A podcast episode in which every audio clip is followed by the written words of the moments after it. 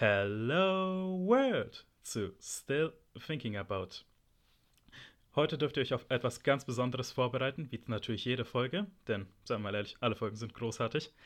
Aber heute habe ich einen Kollegen, wenn ich nicht sogar sagen würde, einen mir übergeordneten Kollegen, denn mein heutiger Kollege ist Redakteur für die GameStar, also eines der größten und bekanntesten Videospielmedienhäuser Deutschlands und wo ich auch sagen muss, das gehört zu meinem täglichen Gaming News Input, äh, ja, Input, äh, äh, den ich habe. Und deswegen ich natürlich auch seine Texte lese und umso glücklicher bin, dass ich ihn endlich hier im Podcast begrüßen darf. Mein Gast ist Dimitri Halley. Hi Dimitri. Hi. Äh, ich würde dich erstmal gerne fragen, weil du bist ja bei der Gamester, aber es ist mhm. ja niemals, dass man nur Redakteur ist, Du, hast du einen speziellen Bereich, den du unseren Zuhörern sagen kannst, für den du zuständig bist? Äh, ja, also ich bin mittlerweile Senior Editor bei der GameStar. Ähm, und für, quasi nicht, für nicht medienaffine könntest du erklären, was Senior Editor ist? Ja, Senior Editor, das heißt im Prinzip nur, dass ähm, einerseits ich schon sehr lange dabei bin. Nein, Quatsch. Äh, das ist, äh, ich habe seit 2020 so ein bisschen meinen eigenen Bereich innerhalb des GameStar Editorial Teams, also innerhalb des schreibenden GameStar.de-Teams, äh, der sich spezialisiert auf Features, also alles, was halt nicht News ist eigentlich. Also weiterführende Kolumnen, Meinungsbeiträge, Analysen, Tests, Previews. Ähm, das heißt auf der einen Seite das, was Spielejournalismus schon in der ganz alten Zeit ausgezeichnet hat, äh, Tests und Previews, auf der anderen Seite aber auch das, was so ein bisschen für die Zukunft in meinen Augen das ist, was relevant ist, nämlich so einordnende, vertiefende Geschichten. Ähm, das ist so ein bisschen mein, mein Hauptbereich bei der GameStar. Und was Spiele betrifft, äh, bin ich relativ breit aufgestellt, aber das, was ich für uns in der Regel covere oder teste, sind dann die, die großen Open-World-Spiele, Assassin's Creed, ähm, aber, auch, aber auch Star Wars mag ich sehr gerne. Ich bin gut in Shootern und ich werde auch immer wieder gezwungen, Dark Souls-Spiele zu testen, was wirklich kein Spaß ist. Äh, das ist so ein bisschen mein, mein Ressort, also Rollenspiele, Open-World-Spiele ähm, und auch Shooter. Weil wir werden gleich über eine ganz bestimmte Art von Spielen reden die, ich glaube, ich kann es eigentlich schon sagen, weil die Zuhörer wissen es aufhand, anhand des äh, Folgennamens. Wir reden heute über Open-World-Titel, aber ich würde dich erstmal gerne fragen, was ist dein absolutes Lieblingsspiel? Also, wo du sagst, das ist unangefochten deine Nummer 1. Ähm, meine unangefochtene Nummer 1, es gibt zwei unangefochtene Nummer 1. Das eine ist Monkey Island, ähm, weil das äh, ein Spiel für mich ist, das das ist die, die ersten drei Monkey Islands, äh, die sehr alt sind, ich weiß, aber äh, das sind für mich Spiele, die ähnlich wie so diese frühen Disney-Filme, mit denen man ähm, als Kind groß geworden ist. Äh, okay, die, da würde ich dich mal gerne eine Sache fragen. Und zwar, ja. das äh, Beleidigungsduell ist natürlich die bekannte Line, du kämpfst wie eine Kuh. Kennst du noch mindestens eine andere Line, die man währenddessen benutzen kann? Bei du kämpfst wie eine Kuh? Also ist ja, ähm, ist ja die bekannteste ja. Line, aber kennst ja. du noch eine andere? Oh, ich weiß es gerade gar nicht. Äh Mann, Mann, Mann, das ist jetzt ganz schön schlecht. Ja, ich sollte es eigentlich wissen. Äh, man kann auch sagen, ich habe, wie passend du kämpfst wie, das war die richtige Line, ne? Wie passend ja. du kämpfst wie, ich weiß es nicht mehr. weißt du es noch?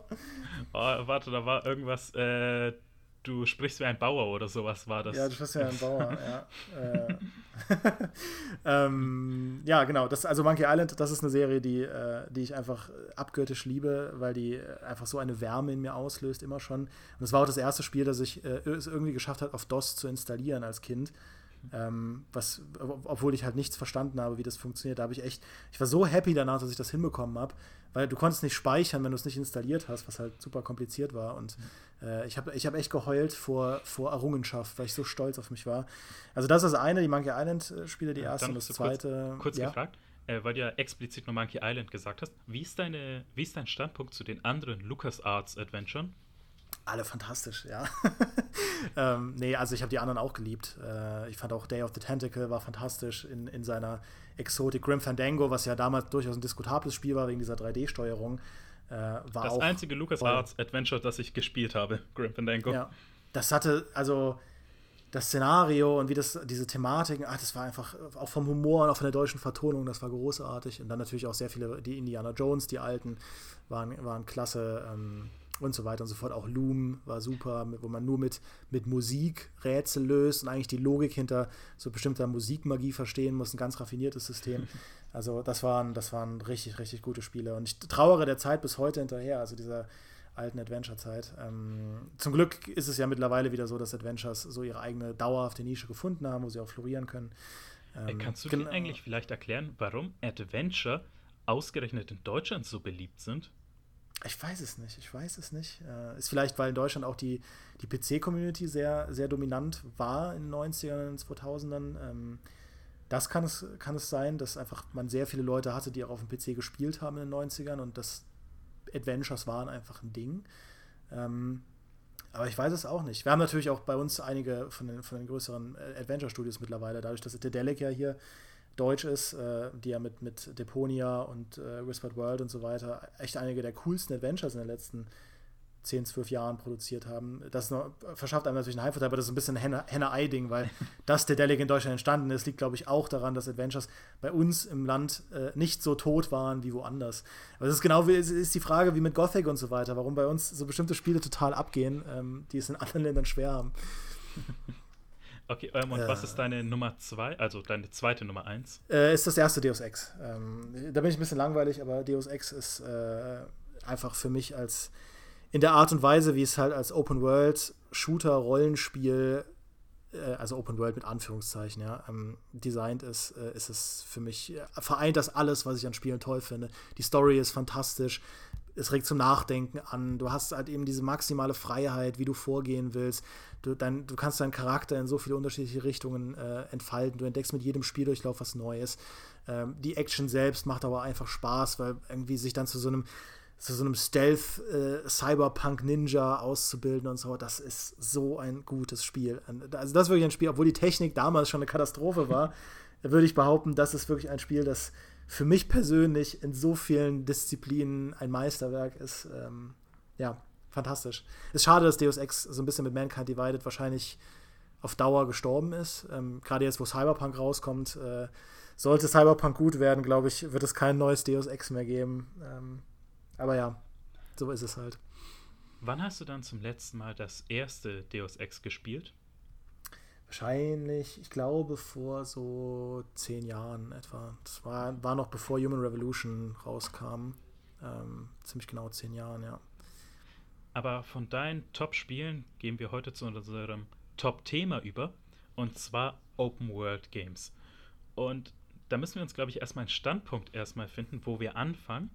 Und ich würde dich bitten, wie würdest du eine Open World oder ein Open World Game definieren? Weil ich denke mir, also man würde ja sagen, es ist einfach ein Spiel mit einer offenen Welt, wo man überall hin kann, aber man bedenkt, Metroidvania könnte ein Open World Game sein. Dark Souls hat eigentlich auch eine durchgängige Welt ohne Ladezeit, könnte man auch als Open World vielleicht bezeichnen. Deswegen, wie würdest du eine Open World bezeichnen? Ja, diese Genreabgrenzung ist auch sowieso, äh, also man bezeichnet ja auch sehr viele Rollenspiele gar nicht vordergründig als Open-World-Spiele, obwohl Rollenspiele eigentlich das sind, was, äh, also gerade so ein, so ein Morrowind oder ein Daggerfall äh, waren ja damals, die alten Elder Scrolls-Teile waren ja mit die Vorreiter von, von äh, Open-World-Fantasien und dem, was Open-World cool macht. Ähm, ich glaube, so in der, in, der, in der engeren Definition, aber wir müssen uns heute auch gar nicht auf die versteifen, ist halt ein Open-World-Spiel einfach eines, das sich vor allem die Freiheit innerhalb der Welt so auf die, auf die, auf die Fahne schreibt. Also eine, eine Weiterentwicklung eigentlich von so klassischen linearen Spielen, also meinetwegen äh, Action-Adventures, äh, Shootern und so weiter. Also Genres, die eigentlich so mit dieser Welt gar nicht so viel experimentiert haben, die plötzlich angefangen haben, sich zu öffnen. Ja? Also Assassin's Creed ist ja zynisch gesagt auch eigentlich ein Prince of Persia gewesen, das dann gesagt hat, nee, wir öffnen uns jetzt völlig und wir, wir, wir werfen halt dieses Parcours, was Prince of Persia gut gemacht hat, werfen wir jetzt in eine historische Open World. Und so ist es ja bei vielen Welten, auch bei Far Cry. Far Cry war ja im Prinzip auch ein, ein, ein Shooter, der gesagt hat, okay, eigentlich sind wir ein linearer Shooter mit relativ großen Dschungelleveln und wir werden jetzt bei Far Cry 2 aber hingehen und sagen, wir, wir öffnen das halt völlig. Also es ist eigentlich, Open World, so ein bisschen philosophisch betrachtet, ist eigentlich die Hinwendung von Nicht-Open-World-Genres zu diesem, wir wollen der Welt und der Freiheit der Leute äh, Center Stage geben. Wohingegen klassische Rollenspiele eigentlich immer schon offene Welten hatten. Ja, die alten CRPGs, diese uralten äh, äh, hier ähm, DSA-Spiele und so weiter und äh, die alten Might and Magics und so hatten ja eigentlich alle schon eine Open World. Sie haben es sich halt nur nicht so als das Wort auf die Packung geschrieben. Also ich habe irgendwie das Gefühl, Open World ist mittlerweile zum Aufnahmezeitpunkt 2020 ähm, mehr mit dem Action-Adventure-Genre verbunden. Also meistens sind das die Open-World-Games. Sekundär kommen dann die Rollenspiele. Oder wie mhm. findest du es?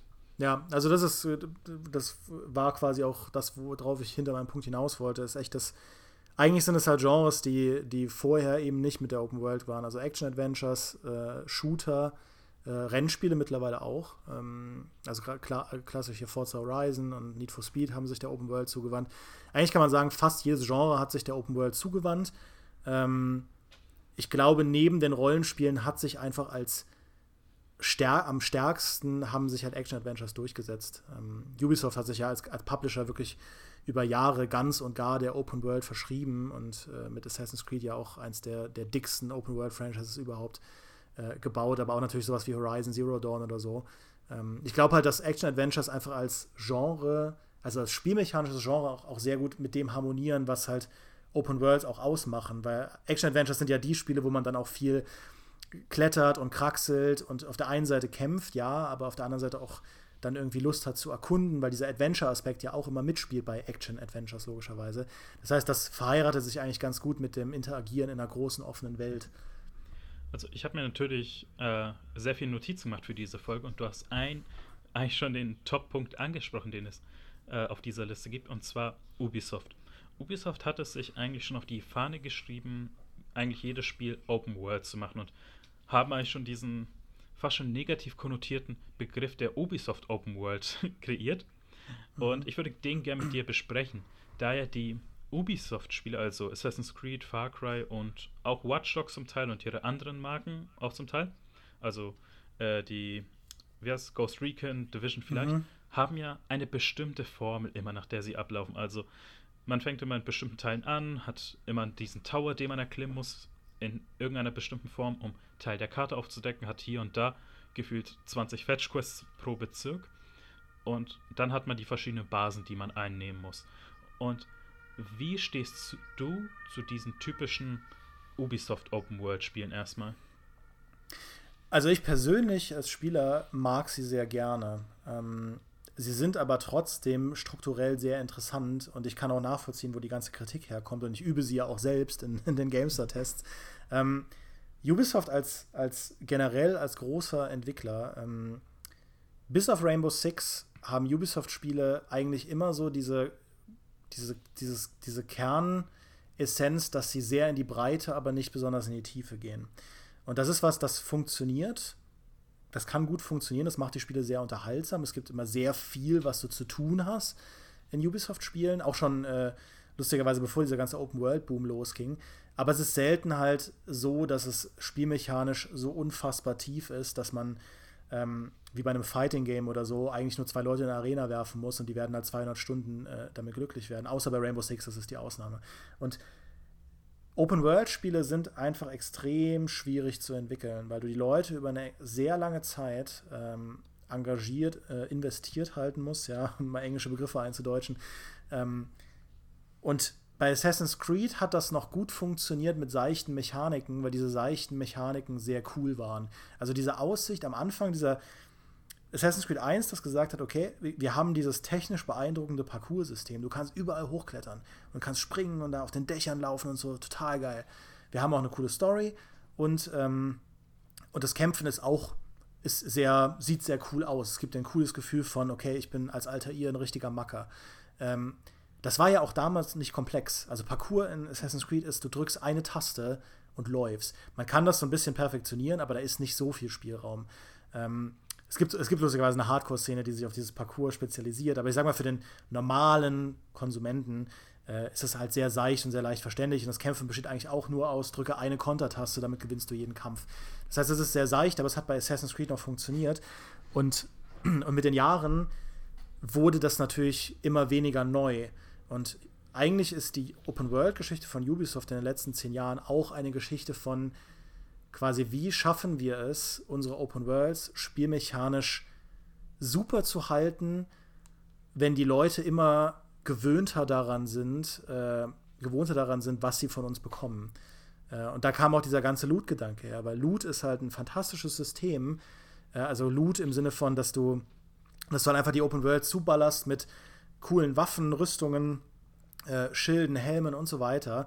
Ähm, und dann treib, treibst du quasi Leute durch die Open World, weil sie Lust haben, von einer Truhe zur nächsten zu laufen. Und da steckt dann halt auch immer was Cooles, Greifbares drin, ja, was in einem alten Assassin's Creed-Teil nicht der Fall war. Das ist schon was, was motiviert, aber es hat halt dieses Grundproblem nicht gelöst, dass das, was da drunter war als Spielmechanik, immer noch sehr gleichförmig und seicht war. Und äh, das ist das, was halt dann letztes Jahr sehr stark kollabiert ist mit Ghost Recon Breakpoint. Ähm, dass halt dieses Loot-Ding die Leute, die Leute es nicht mehr angenommen haben. Und 2020 ist eigentlich das erste Jahr, wo, äh, wo Ubisoft halt schauen muss, was ist eigentlich unsere Open World Formel der Zukunft. Ähm, wie wollen wir in Zukunft unsere Open Worlds gestalten? Äh, und wie können wir sie auch überhaupt gestalten? Was bekommen wir, was bekommen wir als Entwicklerstudio hin? Äh, Im Gegensatz zum Beispiel zu einem Rockstar, die halt sich sagen, wir machen einmal alle zehn Jahre ein Open-World-Spiel und das knallt dann dafür so hart rein, dass es die nächsten zehn Jahre halt das Beste ist. Ja, überspitzt formuliert. Also, weil Dimitri, ich merke schon, du bist äh, richtig investiert in diesem Thema und unser. So, ich laber dich total voll, es tut mir leid. Nein, ich bin ja selber, äh, ich bin selber gerade so interessiert an dem, was du sagst. Und unser Thema ist ja die Zukunft der Open World Spiele. Und wo ich dich jetzt bitten würde, ist, dass wir das Hallei Handbuch für Open Worlds mal verfassen etwas. Also wo du sagst, was sind die Do's und Don'ts für Open World? Also was sollten Open World Spiele demnächst richtig machen oder noch besser machen und was sind wirklich die Punkte, die Tropes, die ausgemerzt werden sollte, sollten, mhm. weil die einfach Überbleibsel vergangener Zeiten sind oder einfach nervig und von schlechtem Game Design zeugen. Ja, äh, interessant. Ja, also ich glaube, so einer der wichtigsten Schritte in der Konzeption ist, ich meine, ich will jetzt nicht vermessen sein, ja? ich bin ja kein Spieleentwickler und ich weiß, ähm, Spieleentwicklung ist ja ein, ein extrem komplexer Prozess. Ja, aber ich bin jetzt mal im, im bunten lila Launeland und ich kann jetzt einfach irgendwie Open Worlds bauen. Und wäre das Erste, was ich mir halt auf jeden Fall klar aufschreiben würde, ähm, mir wirklich genau zu überlegen, worauf mein Fokus sein soll beim Gestalten meines Spiels und dann auch mir wirklich gut zu überlegen, ob Open World das richtige Format dafür ist. Was wir auch gesehen haben, sind Open World Spiele, die eigentlich überhaupt keine Open World brauchen, wo sie halt existiert, aber nicht notwendig ist. Deswegen, es gibt ja den bekannten Begriff Form follows Function. Also, mhm. wenn das Spiel nicht auf Open World ausgelegt ist oder auf eben Sammelquests und Sidequests und alle möglichen, dann sollte man es nicht machen. Ich glaube, bestes ja. Beispiel so, in einem Uncharted, eine Open World und Sidequests würden da einfach nichts bringen. Ja, ich fand lustigerweise schon in Uncharted 4, diese großen Areale waren nicht die stärksten des Spiels. Also es ist nicht so, dass ich sagen würde, die waren furchtbar, aber ähm, ich bin da voll bei dir. Gerade Uncharted lebt ja so sehr von Timing und Rhythmus. Und von der ähm, Inszenierung einfach. Und von der Inszenierung, die halt auch wiederum nur mit Timing und Rhythmus funktioniert, ja. Weil bei einem linearen Spiel, wie es eben Uncharted ist, kann man eben genau timen, wann, wo der Spieler ist, was er sehen wird, die Kamera positionieren. Im Open-World-Game ist das schon deutlich schwerer. Da kann man in äh, Bereich A sein, aber im Bereich F passiert gerade irgendwie The Second Coming of Jesus of Art Direction irgendwie, aber man mhm. sieht es dann halt nicht. Ja. ja, und die Spielmechanik von Uncharted wäre auch überhaupt nicht darauf ausgelegt, weil Uncharted ist halt super gefällig, aber auch da, Uncharted ist kein tiefes Spiel. Das Schießen ist okay, ja. das, macht, das macht Spaß, das ist launig für diese linearen Level, aber das ist keine 100 Stunden lang unterhaltsam. Also du müsstest dann wahrscheinlich äh, da einen Skilltree in irgendeiner Form reinpflanzen, der aber natürlich auch das Kampfsystem immer nur so cool werden lässt, wie es halt in seiner Grund-DNA maximal sein kann. Und Uncharted ist ein, ist ein solider Third-Person-Shooter. Also, also ich liebe Uncharted, ich finde es toll, aber es funktioniert als lineares Spiel. Das würde, glaube ich, als Open-World-Spiel auch von dem, was es an Komplexität anbietet, nicht funktionieren. Ja, äh. was wäre dann für dich ein Negativbeispiel für ein Spiel, wo du sagst, die Open World hat das Spiel deutlich schlechter gemacht? Naja, also ich bin zum Beispiel Mafia 2 hätte keine Open World gebraucht. Das war ja damals so ein viel diskutiertes Beispiel. Ähm, man kann durchaus natürlich sagen, ja, okay, die Open World zu haben, ist im Endeffekt besser, als sie nicht zu haben, äh, weil es immer, immer cool ist, in Empire Bay rumzufahren. Aber es gibt halt in dieser Stadt nichts zu tun. Äh, sie haben dann ja später per DLC noch so, noch so äh, halt aufgesetzte Beschäftigungen nachgepatcht. Das war dann ein Standalone-Modus, der hatte mit dem Hauptspiel auch nichts zu tun. Wo ich mir denke, wenn du, wenn, wenn dein Fokus ist, eine spannende Gangstergeschichte zu erzählen, ähm, mit intensiven Schießereien und mit einer sehr dichten Inszenierung, dann, dann brauchst du keine Open World dafür. Äh, es ist jetzt nicht so, dass, dass äh, Far Cry 2 jetzt eine Katastrophe gewesen wäre, äh, Far Cry 2, Mafia 2 eine Katastrophe gewesen wäre. Es war ein super Spiel, aber es hätte keine Open World zwangsläufig gebaut. Oder noch ein besseres Beispiel ist eigentlich Rage das neue Rage 2. Mhm. Das ist auch so ein, so ein Spiel, das ein sehr brachialer Shooter ist im äh, Moment-to-Moment-Gameplay, halt sehr, sehr Doom-lastig. It war ja auch bete beteiligt daran. Ähm, und sobald es halt in die Open World rausgeht, wird es schnarchlangweilig. Äh, das heißt, du hast dann totalen Konflikt zwischen, zwischen die Schießereien spielen sich großartig und dann bist du richtig traurig, wenn die Schießerei rum ist, weil was jetzt kommt, ist halt langes Rumfahren im, im Niemandsland äh, auf der Suche nach einer, nach einer neuen Beschäftigung. weil das ist auch wirklich, was ich mehrmals gesehen habe, also zum einen Rage oder sei es jetzt Assassin's Creed Origins, die Wüste ist so ein undankbarer Ort und äh, so ein undankbares Setting für Entwickler und Spieler, weil es einfach per Definition wenig oder nichts in dieser Wüste gibt. Also da ist halt jetzt oft einfach eben leere, leere Weiten einfach. Da kann nicht irgendwie alle 10 Meter irgendwie ein Ort kommen, den man erkundet. Und ja. deswegen muss man schon was Großartiges bringen, damit eine Wüste auch interessant wird, meiner Meinung nach. Es, es kann halt, also Leere ähm, kann auch mächtig sein, wenn du von vornherein dir sagst, das ist, worauf ich mich konzentrieren will. Red Dead Redemption 1 zum Beispiel, da gibt es auch extrem wenig so zu tun in dieser, in dieser weiten amerikanischen äh, Wüstenödnis. Ähm, aber da ist ja dieses isoliert im Niemandsland sein ein sehr essentieller Teil auch der Atmosphäre des Spiels und in, in der Darstellung der Landschaft und ähm, in der, im, im, Transportieren der Geschichte. Das ist da, da ist dann die Open World weniger so ein, okay, vor allem ein Gameplay-Ventil äh, äh und mehr einfach Träger von, von, einer bestimmten, von einem bestimmten Gefühl, das das Spiel halt mit seiner Landschaft äh, äh, evozieren will. Und da kann das schon funktionieren. Auch, ähm, auch Assassin's Creed Origins, ich bin da voll bei dir, dass es halt spielmechanisch ähm, sehr gleichförmig ist in vielen Punkten.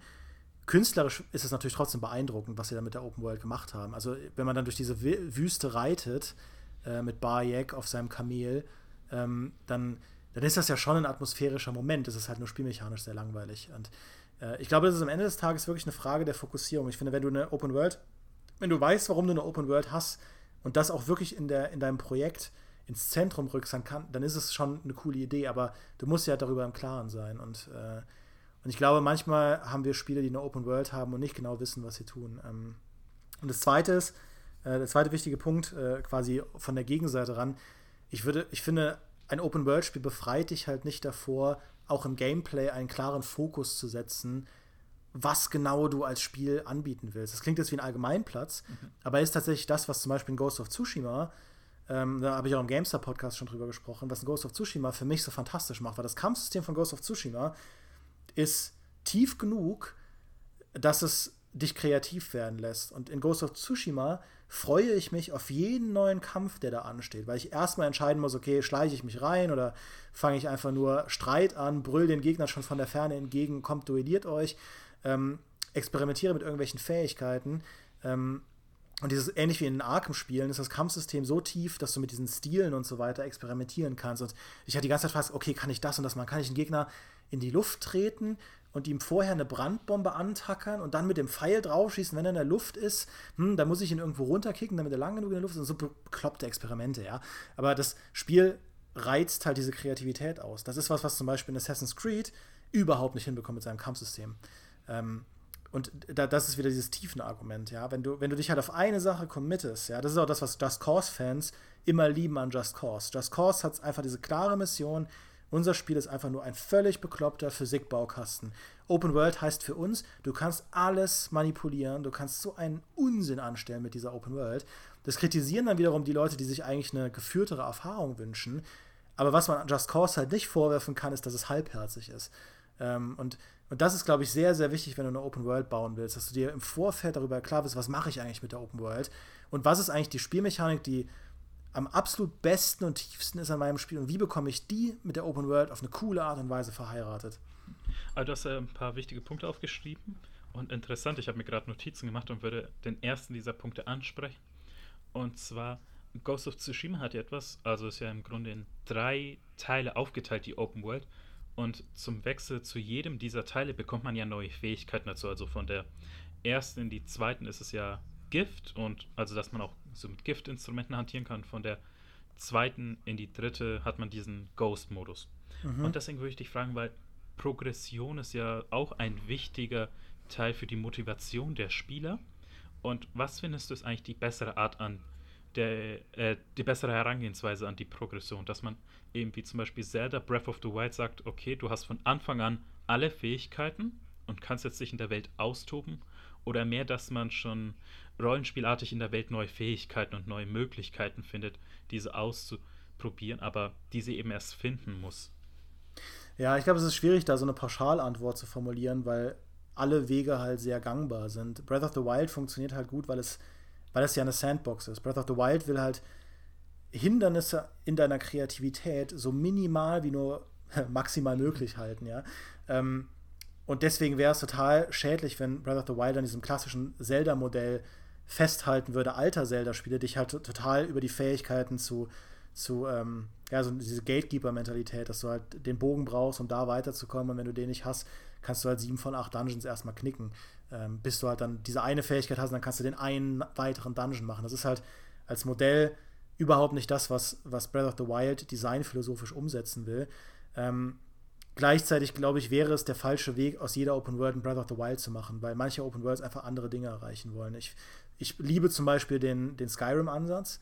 Ähm, bin ein riesiger Elder Scrolls-Fan. Ich weiß, Skyrim ist ja dann als Rollenspiel eher nicht ein klassisches Open World-Spiel nach so einer akademischen Definition, aber es hat ja trotzdem eine Open World. Und ich finde, was Skyrim so klasse macht, ist, diese Welt ist ja maximal interaktiv. Du kannst ja überall, wo du hingehst, du kannst jedes Haus einräumen, ausräumen oder auch einräumen, wenn du willst, mhm. mit jedem NPC interagieren, jeden Dungeon erkunden und das Set an Tools, das du hast, womit du in der Welt interagierst, ist eigentlich von Anfang an in seinen Grundfesten bekommst du alles. Du kannst von Anfang an schleichen, du kannst von Anfang an mit einem Bogen schießen, wenn du einen hast und den findest du auch an jeder Ecke. Du kannst von Anfang an zaubern, wenn du, wenn du das willst, zumindest so mit so Basic-Zaubern. Ähm, und du kannst dann als Spieler entscheiden, worauf will ich aufsatteln. Ja? Um als, als Schleicher wirklich effektiv zu werden, muss ich es halt häufig machen. Ich muss häufig auf diese Art und Weise mit der Open World interagieren. Ähm, das heißt, es gibt irgendwie eine Form von, von äh, Skill Ceiling, irgendeine Form von Skill, den du erreichen oder den du finden musst in der Open World. Ähm, aber du hast trotzdem diese Kreativität und diese Flexibilität, alles zu machen, was du willst. Das ist eigentlich das, was ich persönlich sehr cool finde. Aber Tsushima, ja, was Tsushima so cool macht, und da widerspreche ich allen, die sagen, dass die Story dieses Spiels schlecht ist.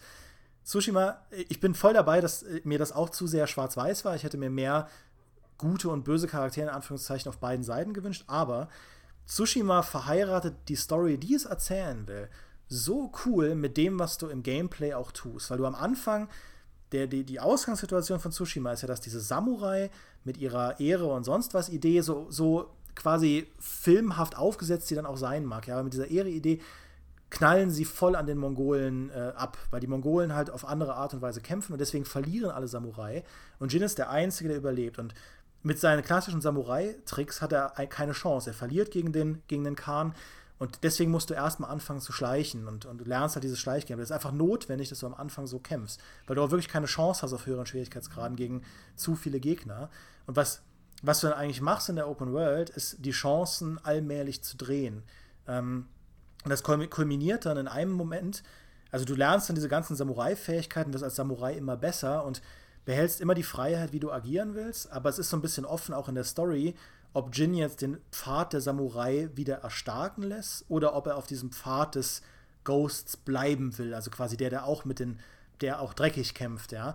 Und, und es gibt halt diesen einen Punkt in der Story, wo du eigentlich schon so viel drauf auf dem Kasten hast, dass du, dass du stark genug bist, gegen die Mongolen zu bestehen, wo du diesen Ghost-Modus bekommst, ja. Und es ist auch genau der Moment in der Story, wo sich das Blatt halt wendet und Jin eigentlich zu dem, zu dem Jäger wird. Und in dem Moment, das ist ja auch eine Spielmechanik, dass die, dass die Feinde irgendwann vor dir weglaufen, wenn du halt zu hart kämpfst, weil du einfach so eine Naturgewalt bist. Du bist so eine Art Batman-Punisher auf Tsushima. Ähm, und ab dem Moment wird halt spielmechanisch eine Power-Fantasy draus. Und das finde ich halt sehr, sehr cool, weil Storytelling in Open Worlds ist eigentlich eine riesige Herausforderung, weil es halt nonlinear ist. Ähm, und Tsushima schafft es durch diese drei Abschnitte eigentlich eher so ein Zwiebel-Storytelling zu betreiben. Es geht dann halt sehr weit auf, wenn du in einem bestimmten Areal bist und läuft dann aber wieder zusammen, bringt einen Punkt in der Story voran, der sich aber auch auf dein Agieren in der Open World auswirkt. Nämlich, dass du halt jetzt eine größere Bedrohung bist, dass plötzlich du derjenige bist, der die Mongolen vertreibt. Ähm, und dann, dann geht es halt wieder auf. Und das ist so cool, wie, wie das Open World und das, was du äh, spielmechanisch tust und das aber auch, wo du gerade in der Story bist, all diese drei Dinge laufen sehr, sehr parallel in Tsushima und das ist echt ein Meisterstück, was sie da hinbekommen haben, obwohl die, der Plot selbst sehr konventionell ist. Aber das, das funktioniert, finde ich, trotzdem aus einer Game Design-Perspektive, ist es trotzdem herausragend, was das Spiel hinbekommt. Äh, das ja auch, weil Storytelling ist natürlich auch mein Fokus, den ich meinen Artikeln und Beiträgen immer äh, voranbringen will und auch ein wichtiger Punkt bei Open World Games, den wir gleich ansprechen können. Sagen wir als nächster Punkt in dem Hallei Handbuch für Open Worlds. Aber als kritischer Journalist muss ich natürlich die andere Seite beleuchten, weil wir haben gesagt, welches Spiel hat eine Open World, die das Spiel schlechter macht. Aber wo sagst du, war es eine Open World in einem Spiel, die dir einen ganz neuen Aspekt gezeigt hat, also die für dich so dass die Form der Open World auf ein neues Level gehoben hat? Also quasi innerhalb der Open World Spiele eine Open World, wo ich gesagt habe, wow, das ist das, das, das ist quasi eine neue Art von ja. wie Open Worlds funktionieren. Ähm, mm, ich überlege nur gerade, welches von den Beispielen ich nehmen soll. Ähm, ja. Lustigerweise ähm, was ich gesehen habe, äh, oder sagen wir so, das Spiel, das mir gezeigt hat, welches Potenzial noch in Open Worlds steckt, ist das Spiel, das Assassin's Creed beinahe gekillt hat, nämlich Assassin's Creed Syndicate. Da ähm, muss ich sagen, ich hasse dieses Spiel mit jedem einzelnen Bit, das dieses Spiel hat. Also wirklich, es also es gibt ein paar Spiele, die ich mehr hasse als Assassin's Creed Syndicate mhm. und das muss was bedeuten. Aber wirklich, weil du kannst gleich sagen alles, aber ich muss erstmal meinen Rant dafür machen, weil ich bin gerade wirklich im Ey, hau raus. Ich habe ich hab zu viel geredet. Hau du mal raus. Also erstmal wirklich die Story davon komplett beschissen. Weil ich stehe auf viktorianisches London. Aber dann sind halt da die beiden Zwillinge und die narrativen Sprünge, die dieses Spiel macht, ergeben einfach nirgends einen Sinn. Ich meine, der, was, die äh, Frau von den beiden will irgendwie diese Adams-Dinger da finden und der andere Typ will sich einfach prügeln. So der Zwillingsbruder. Ich hab's irgendwann geschafft, einfach aus Langeweile mal alle diese Bereiche zu, äh, also da die ganzen Aufgaben zu machen, irgendwie diese äh, Kinderarbeitshäuser und die ganzen äh, Gebietskämpfe zu schaffen, dass die ganze Stadt mir gehörte. Und trotzdem wurde ich noch angegriffen, wo ich denke, mir gehört diese verfickte Stadt. Dann gegen Ende noch, wo ich mir denke, welche Logik steht dahinter? Der Assassinenbruder, ich weiß, ich weiß noch, wie der heißt, der männliche Charakter. Jacob. Ja. Jacob? Jacob Fry, ja. Äh, der Dude, äh, der geht dann erstmal zu der Anführer, zu dem Leader der verfeindeten Truppe und ja. trinkt erstmal mit dem, als ob sie die besten Buddies sind. Dann irgendwie erledigt er mal seine Drecksarbeit. Der Typ stirbt dann und gibt ihm irgendwie so einen äh, Todeskuss, wo ich mir denke, cooler Aspekt, den man gerade aufmacht, aber das wird nicht weitergeführt. Einfach mit der Ergründung, why not? Also, das sagt dir der Charakter, wo ich mir denke, das hat jetzt so ein geiler Plotpunkt werden können, dass er ihn Todeskuss gibt irgendwie als Vorhersage oder irgendwie, dass das den Typen verwirrt hat. Aber ich denke mir, da ist wirklich dann, wo selbst die Entwickler gesagt haben, why not, mach das rein. Und dann einfach der Typ sogar irgendwie erst, also der Assassine erst dann zur Besinnung kommt, wenn er irgendwie da ein Haus abfackeln soll und sich denkt, erst da sollte er vielleicht nicht mit der verfeindeten Gruppe irgendwie gemeinsame Sache machen. Aber dann kommt halt der schlimmste Punkt einfach von dem ganzen Spiel. Die Welt obwohl da viele Statisten unterwegs sind in Form von Figuren, ist die so leblos. Man kann mit nichts davon interagieren einfach. Und das hat mich einfach aufgeregt. Ich hatte dann irgendwann einfach keine Lust mehr, diese Stadt zu erkunden, weil es gefühlt einfach Copy und Paste aus dem Editor alles war. Rant zu Ende. Äh, ja, ähm, Assassin's Creed Syndicate ist halt ein Paradebeispiel eigentlich für all die Herausforderungen, oder du erkennst an Syndicate eigentlich all die großen Herausforderungen, die du als Action-Adventure-Entwickler hast, wenn du, wenn du ein Open-World-Spiel machen willst. Also alles, was du gerade angesprochen hast. Ähm, zum Beispiel, dass du halt, dass, dass dir die ganze Stadt gehört, mhm. äh, aber du trotzdem noch angegriffen wirst. Das ist ja dieser klassische Konflikt. Auf der einen Seite muss man ja auch in der Story und im Szenario irgendeine Form von Fortschritt. Du kriegst gesagt, erobere London. Gleichzeitig sollen aber diese Open-World-Spiele halt offen bleiben. Du sollst ja immer irgendwie was zu tun haben. Es wäre ja blöd aus einer Game-Design-Perspektive, wenn dann plötzlich keine Gegner mehr auf der Straße unterwegs sind, weil halt alles dir gehört. Es wäre aber konsequent. Es wäre eigentlich, eigentlich müsstest du dir den Spaß, also das, was du in dieser Welt tust, nämlich kämpfen und gewinnen, müsstest du dir quasi abarbeiten, dass es halt nichts mehr zu gewinnen und nichts mehr zu kämpfen gibt. Und dann müsstest du aufhören. Das wäre ja, halt konsequent. Ich hatte, ich hatte, dann einfach das Gefühl, obwohl ich das alles gemacht habe, hat sich keinerlei Veränderung gezeigt in der Welt. Ja. Dann habe ich halt einfach so wirklich äh, gefühlt, als ob ich meine Zeit verschwendet habe. Ja, das ist auch, auch das ist wieder eine Nonlinearität. Ähm, konsequent wäre es, wenn man auch mal die ganze Open World ändert. Wenn, das ist ja das, was ein Dying Light äh, 2 jetzt tun will in Zukunft, was ich noch sehr spannend finde, dass, äh, dass wenn du halt bestimmte Sachen machst, einfach du beispielsweise weniger angegriffen wirst, ja, weil die Gegner Angst vor dir haben, was auch ein Tsushima dann gemacht hat. Äh, aber das ist natürlich wiederum ein Risiko, weil dann musst du, das, das wirkt sich ja auf das Balancing potenziell von der ganzen Open World aus. Äh, und dann machen sie das halt nicht, weil du sollst ja, das ist ja nonlinear, du sollst ja jedes Gebiet idealerweise in seinem maximalen Umfang auf die gleiche Art und Weise zu jedem Zeitpunkt in der Kampagne spielen können. Äh, das absurd, das ist, bei Ghost Recon Breakpoint war das ja völlig absurd. Du konntest ja den, den, du konntest ja direkt die Mission machen und den gegnerischen, den Anführer, den bösen Oberbösewicht, konntest du direkt töten. Und dann konntest du danach die Mission machen, um seine Lieutenants umzubringen, die du eigentlich nur machst, um deine Organisation zu schwächen, damit du den Anführer töten kannst. Also es war völlig absurd, aber da, da siehst du halt diese, dieses nonlineare, und das ist auch ein, ein, Punkt, den du halt angesprochen hast, ist das Storytelling, diese Zeitsprünge, dieses ganze, okay, Jacob macht in dem einen Ding das und dann im anderen halt das und es passt alles nicht zusammen ist halt dieses nonlineare Storytelling. Diese Spiele werden ja auch nonlinear entwickelt. Sehr oft ist es so, dass erst das Missionskorsett steht oder erst klar ist, okay, das und das ist die Aktivität, jetzt schreib eine Story dazu.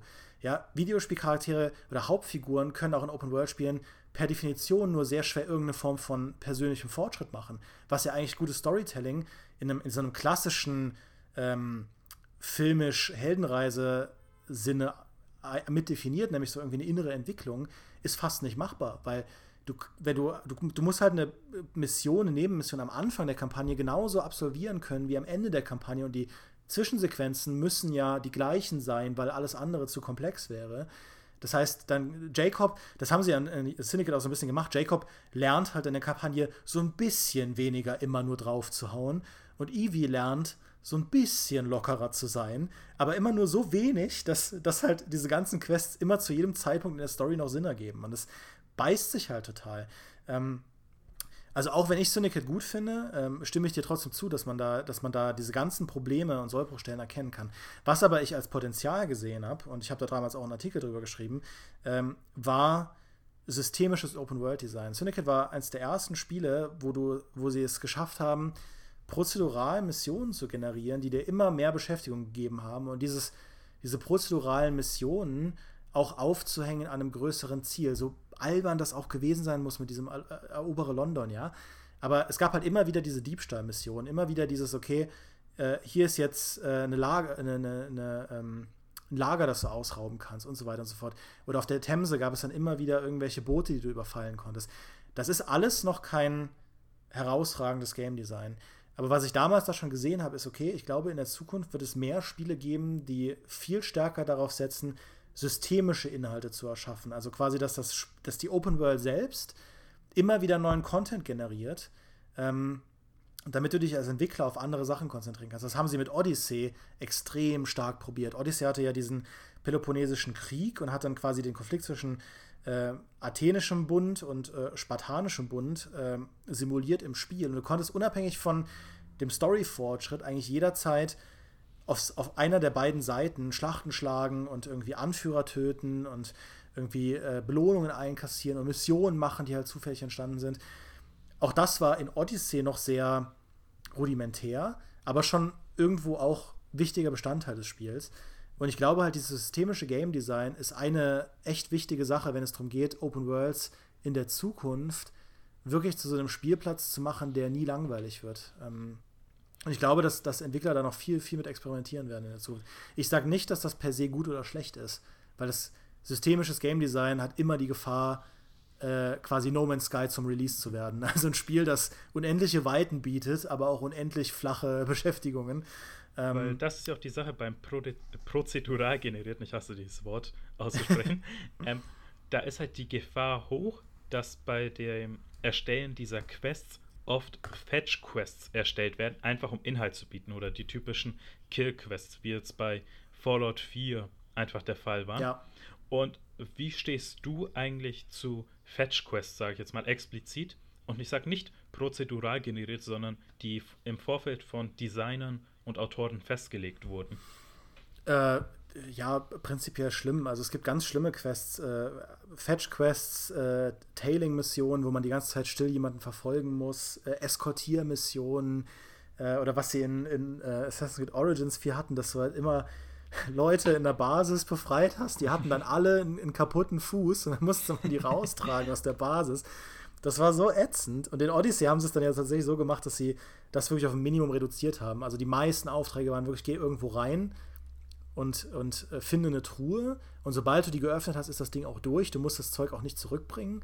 Äh, oder geh irgendwo rein und kill irgendwen. Das ist super stumpf und super simpel.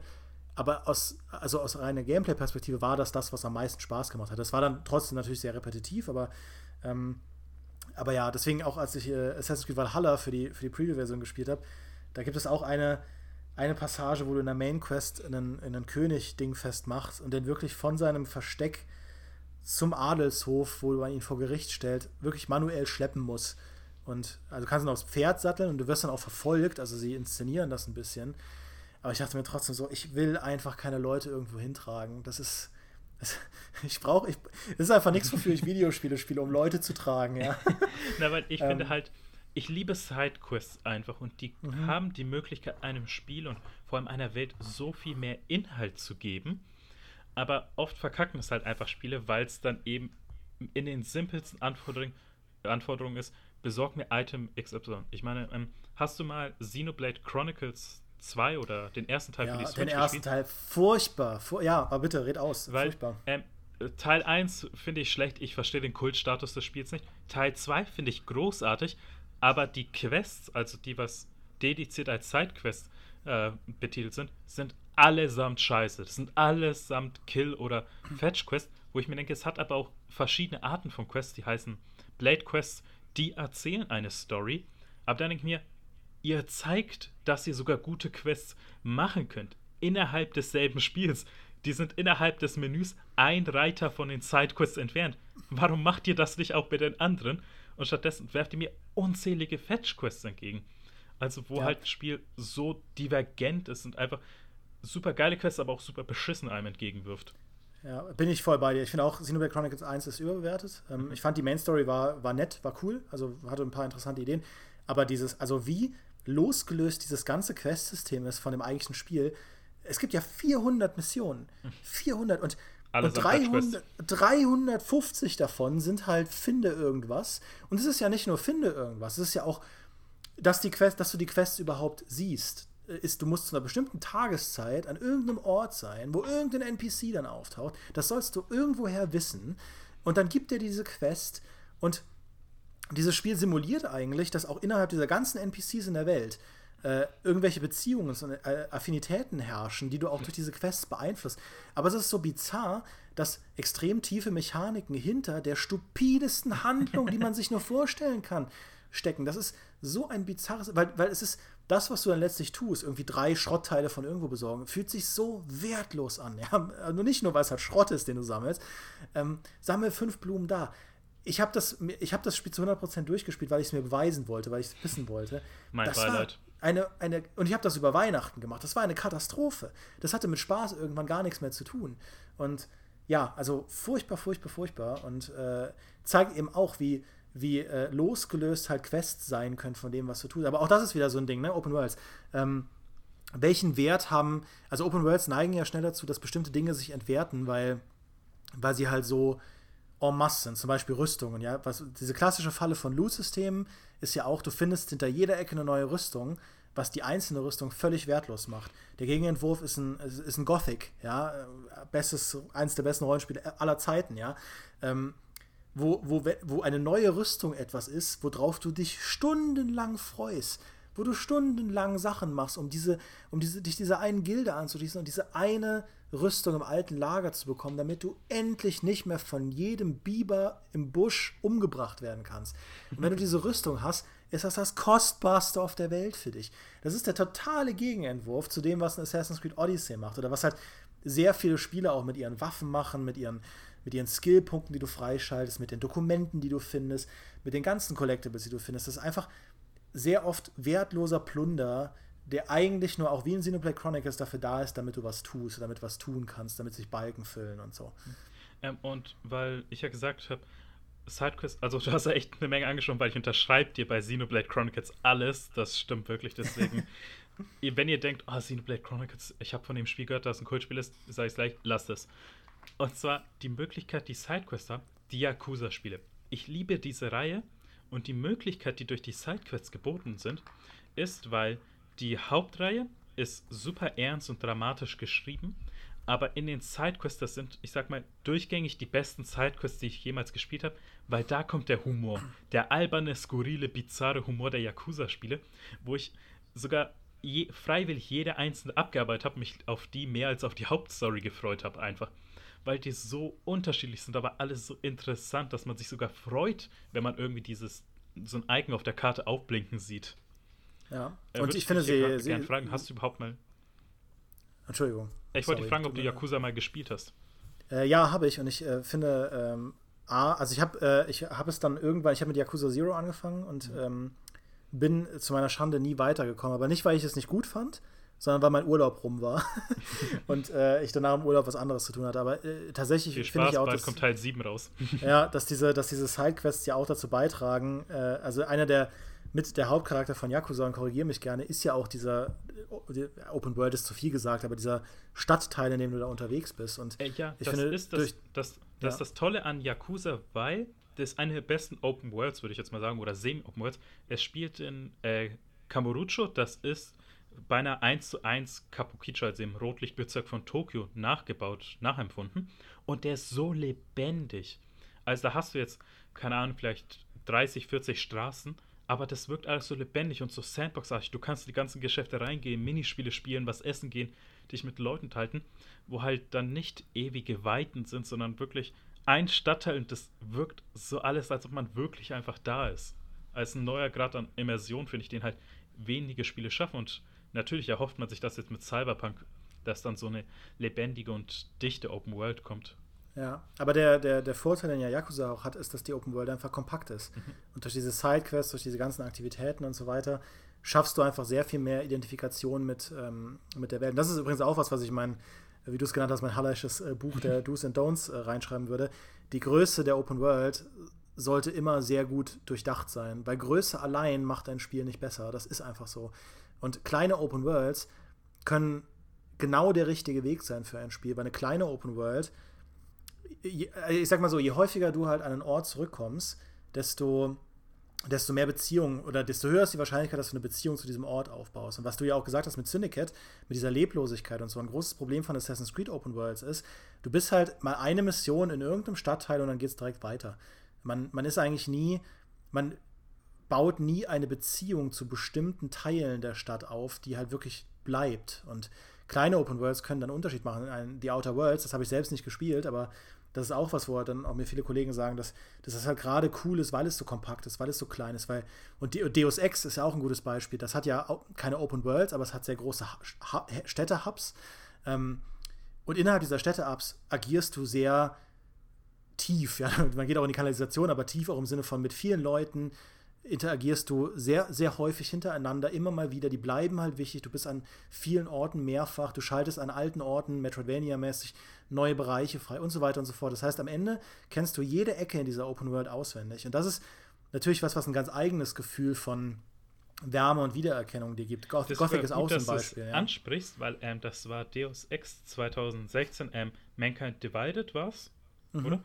Ähm, ja. Weil da ist ein Kotaku-Artikel erschienen und der zu ähm, Deus Ex geschrieben hat, It's the walking simulator I didn't know I needed. Also, und da habe ich angefangen, Spiele auch mal für mehr als das zu sehen, das sie eigentlich sind. Also, dass halt gesagt wurde, okay, der eigentliche Teil, so die Schleichpassagen, Shooterpassagen und so von Deus Ex sind jetzt nicht top-notch, aber wirklich diese Hubs, wo man einfach erkunden kann, London und sowas, dass das einfach so eins der besten Aspekte des Spiels war, hat mich dazu veranlasst, einfach mal über den Tellerrand bei jedem Spiel zu schauen. Mhm. Ja, und Aber, äh, ja, das ist, das ist halt was, was einfach äh, was einfach dann viele, also wo, wo, sich halt viele Studios nicht trauen, diesen Weg zu gehen, weil eine kleine Open World natürlich auf der Packung nicht so geil klingt. Ja, wir haben die kompakteste Open World 2020, ja.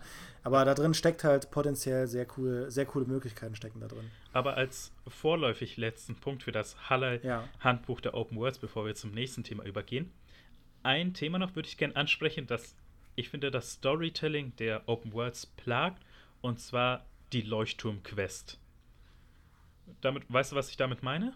Äh, nee, erklär's mal. Also der, die Leuchtturm-Quest, wenn dann am Ende einer Quest heißt, okay, gehe zum nächsten Punkt, damit die Quest weitergeht und dies am anderen Ende der Map. Mhm. So, ich finde halt, das ist dann einfach so, wo man merkt, okay, der Entwickler wollte unbedingt, dass man hier mal die ganze Map erkundet und sieht, was sie designt haben, aber das stört den Spielfluss ungemein, finde ich. Dass man halt dann irgendwie dann zwei Kilometer, drei Kilometer innerhalb der Spielwelt dann einfach laufen muss, anstatt das irgendwie logischer in der Nähe zu machen. Also es gibt so zwei, drei Fälle, wo ich sage, okay, hier ergibt es Sinn, dass mal am anderen Ende ist, aber in den meisten Fällen denke ich mir so, alright, jetzt wissen wir, wo der, wie der Hase läuft, wir müssen mal wieder ans Ende der Map laufen. So, ja, wie stehst ich, du dazu? Ich meine, es ist halt, es ist halt ein Ventil der Spielerführung, äh, deine Methode der Spielerführung, weil du, weil du einfach die Leute, die Spielerinnen und Spieler halt irgendwie voran. Also du willst ja, dass sie auch mit der Open World interagieren und dass sie ja diese Nebenbeschäftigung machen und so. Und es gibt ja einfach viele Leute, die sehr strikt dann der Main Quest folgen wollen, weil das das ist, was sie am meisten interessiert. Ähm, ich, es ist natürlich dann einfach, also man kann dem natürlich vorwerfen, dass es ein bisschen plump ist, bin ich voll dabei. Äh, ich bin jetzt persönlich niemand, der, der durch die Open World Reiten irgendwie doof findet. Ähm, ich mache das eigentlich ganz gern.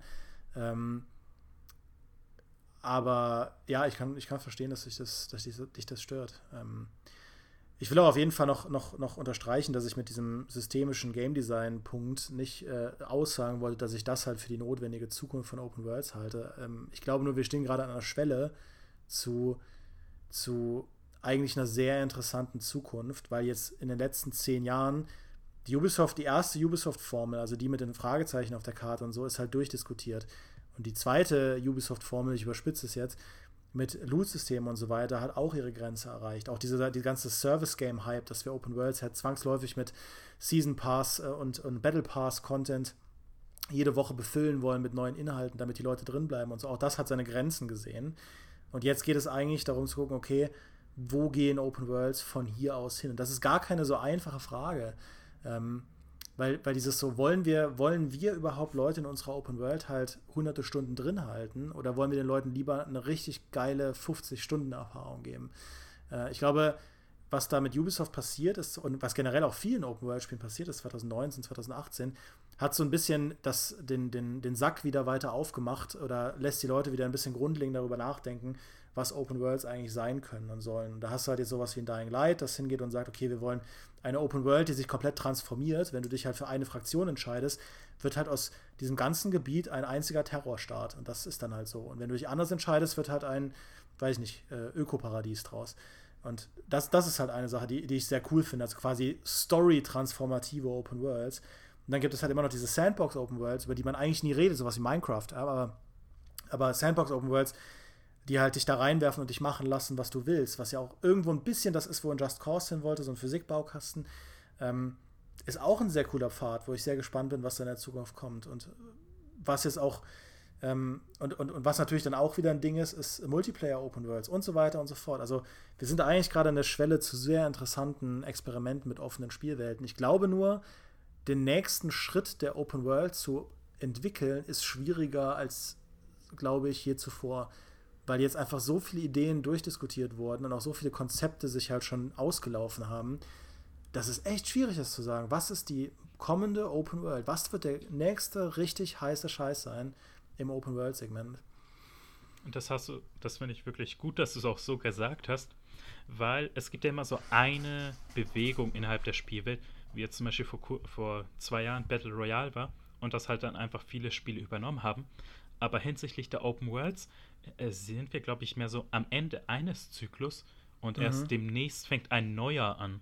Also gerade ist schwer vorherzusagen, was die nächste große äh, Bewegung sein wird, weil ich glaube, die letzte war halt Games as a Service und wie du gesagt hast, die Implementierung von Multiplayern. Aber die ja. nächste, da können wir, glaube ich, beide gerade noch nichts dazu sagen, oder? Und es ist ja auch, es ist ja auch, also ich sehe auch gerade am Horizont kein Spiel, wo ich sagen würde, das wird Open World neu definieren. Weil selbst ein Cyberpunk, wenn es wenn es halt äh, wirklich der, der Messias der Cyberpunk-Rollenspiele äh, werden wird, ich glaube nicht, dass es. Ich glaube, von seiner Open World wird es halt trotzdem nach den Regeln spielen, die schon etabliert sind. Äh, nach den Regeln, nach denen auch schon The Witcher irgendwo gespielt hat. Das heißt, einfach eine sehr storylastige Open World, wo du sehr viele intensive Story-Erfahrungen machst und jetzt aber auch natürlich spielmechanisch wie in Deus Ex halt schleichen und schießen kannst. Aber, und das meine ich nicht kritisch, aber in dem, was Cyberpunk an Open World bieten wird, wird es, glaube ich, die Grundfesten nicht neu definieren, höchstens auf ein neues Level hieven, ja, meinetwegen auch in der Technik. Und auch die ganzen anderen Open Worlds, ich, auch die, die Ubisoft Open Worlds 2020, ähm, ich glaube nicht, dass sie grundlegend verändern werden, wie Open Worlds funktionieren oder so ein Hype losdrehen werden. Ich glaube, ein Elder Scrolls 6 wird das schaffen, aber das ist halt noch viele Jahre hin.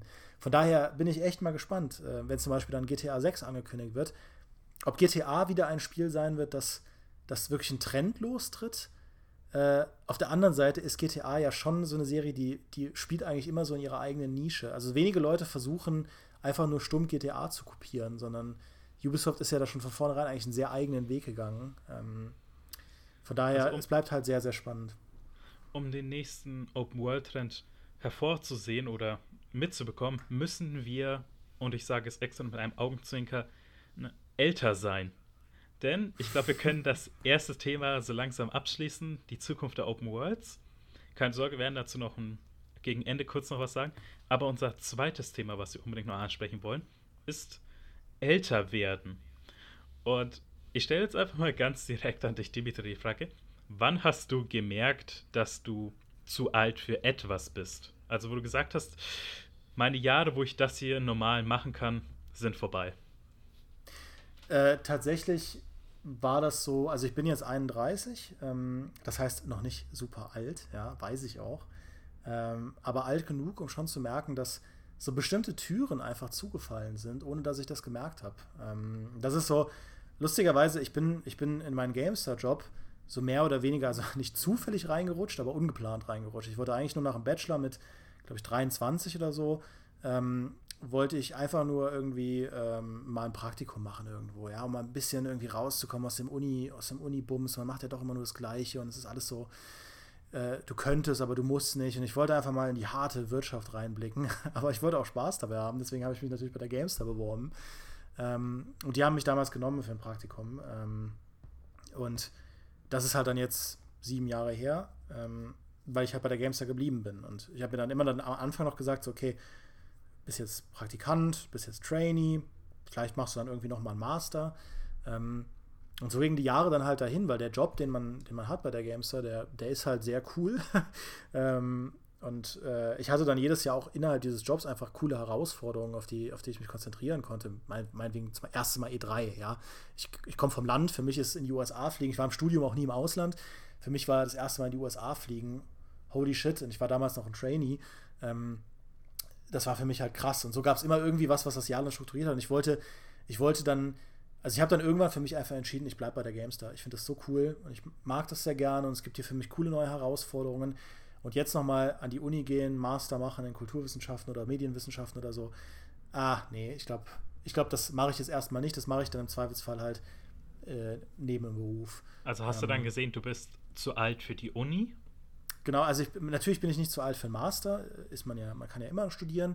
Was ich aber dann gemerkt habe, was mir so ein bisschen nachhängt, ähm, das ist jetzt natürlich sehr persönlich, aber ich habe mich ja in meiner Uni-Zeit äh, als, als Bachelor sehr darauf konzentriert, gute Noten zu schreiben, weil ich war noch einer der letzten, die auch zum Zivi mussten und ich habe auf Ausgrabung gearbeitet. Das heißt, neun Monate lang nur Löcher gebuddelt und ich habe mir gesagt, ey, das ist auch interessant, aber ich will mir auf jeden Fall richtig Mühe geben an der Uni, um, um halt. Warte, du hast bei äh, hast kurzzeit als Archäologe ja. gearbeitet? Äh, da hast nee, du bestimmt ähm, was mit Dom Schott erledigt, oder? Äh, nee, habe ich nicht. Ähm, ja, für, euch da draußen, kurz, für euch da draußen, weil er einer der bekannteren Videospieljournalisten ist eben Dom Schott. Und er hat sogar geschafft, als äh, Anspielung zu werden, weil er ist eben Archäologe und ein sehr guter Videospieljournalist. Und eben das vor kurzem sogar auf der digitalen Gamescom wurde es von äh, Rare Grimm, also der Chefredakteurin der GamePro, erwähnt. Bei uns arbeiten viele verschiedene Personen. Wir hatten sogar mal einen Archäologen bei uns im Team. Ja, ja, äh, Dom hat da ja sogar ein eigenes Modell daraus gemacht. Mit Archeo-Gaming äh, hat er quasi versucht, er mit archäologischen Methoden Spiele auseinanderzunehmen. Das ist also äh, sehr cool. Ähm, aber ich äh, habe das tatsächlich nur als Zivi gemacht. Äh, das geht dann unter Denkmalpflege. Ich komme aus Trier und das ist ja älteste Stadt Deutschlands und äh, da gibt es sehr viele Römer, weil da kannst du irgendwie kein Gebäude bauen, ohne irgendeinen Römerbrunnen zu finden. Und du konntest da halt neun Monate lang einfach mitmachen. Und ich mochte immer Indiana Jones und habe mir gesagt, ey, das neun Monate Löcher buddeln klingt doch cool und war auch cool, aber es war definitiv nicht das, was ich machen wollte. Und ich habe dann gesagt, okay, ich werde die Uni sehr ernst nehmen. Ich wollte halt unbedingt irgendwie einen super Abschluss haben. Habe mich da halt sehr darauf konzentriert. Ähm, und dann ist man halt in, diesen, in, diesen, in diese Businesswelt reingerutscht. Und äh, auch wenn natürlich ich mein Geld verdiene mit Videospieljournalismus, ist das ja trotzdem ähm, ein Job. Also es ist ja trotzdem was, was man, was sehr anstrengend sein kann, wo man auch sehr diszipliniert sein muss, sehr professionell sein muss. Ist halt Arbeitsleben, die Arbeitswelt. Und ich habe dann schon so gemerkt, Ende 20, so fuck, eigentlich habe ich nie so richtig diese wilde Uni-Zeit miterlebt. Ja, das, was die Leute einem immer erzählen, worauf es in der Uni eigentlich ankommt. Wilde Experimente machen, auf Partys gehen, irgendwie Menschen kennenlernen. Ich habe schon Menschen kennengelernt, aber halt nie in dem Maß, wo ich dann im Nachhinein sagen würde, das Kapitel habe ich für mich wirklich abgeschlossen, sondern ich bin da mehr oder weniger rausgerutscht. Und das ist dann schon was, wo ich merke, so, der Zug ist halt abgefahren. Also du kannst halt mit 31 nicht mehr zurück an die Uni. Selbst wenn ich jetzt einen Master machen würde, würde ich, kann ich jetzt halt nicht mehr auf Partys gehen mit, äh, weiß ich nicht, ganz vielen 21-Jährigen. Das würde sich nicht mehr so auf dieselbe Art und Weise richtig anfühlen. Ich, will, ich, ich weiß, die Welt ist groß und ne, man kann alles machen, aber, äh, aber da merke ich halt so, ich, für, für dieses wilde Unileben fühle ich mich zu alt mittlerweile. Also das ist eigentlich gut, dass du sogar ansprichst, weil ich habe ja auch äh, 2017 angefangen zu studieren, Technik, Journalismus und Public Relation. Und eine sehr gute Freundin von mir hat zu der Zeit auch angefangen zu studieren, also wir haben uns da kennengelernt. Und sie war da 28. Also sie war schon verheiratet, hatte ein Kind, einen Hund und eben zehn Jahre Berufserfahrung, hat dann gedacht, fuck, ich will was Neues machen. Und ist dann jetzt auch, also sie mag es nicht, wenn wir ihr Alter wählen, aber sie ist halt, wir sagen immer zum äh, zwölften Mal 22 geworden. Und sie ist, mhm. studiert halt jetzt auch noch quasi, wo ich mir halt denke, sie ist eigentlich das beste Beispiel, das zeigt, es ist wirklich niemals zu spät irgendwie dafür, weil sie ja. ist auch ein, also das Alter merkt man null an, das hört sich so komisch an, als ob sie ist ein ganz normaler Teil wie jeder andere davon. Ja, und auch bitte nicht falsch verstehen. Ich will auch gar nicht sagen, dass ich daran irgendwas komisch finde. Ich hatte, als ich äh, audiovisuelles Publizieren studiert habe, als zweites Fach neben Kulturwissenschaften, da waren wir auch nur 14 Leute. Und ähm, da sind auch immer ein paar reingekommen über Wartesemester. Und das waren eigentlich immer schon Leute, die äh, über 30, teilweise sogar über 40 waren, halt schon sehr viele Jahre Berufserfahrung hatten.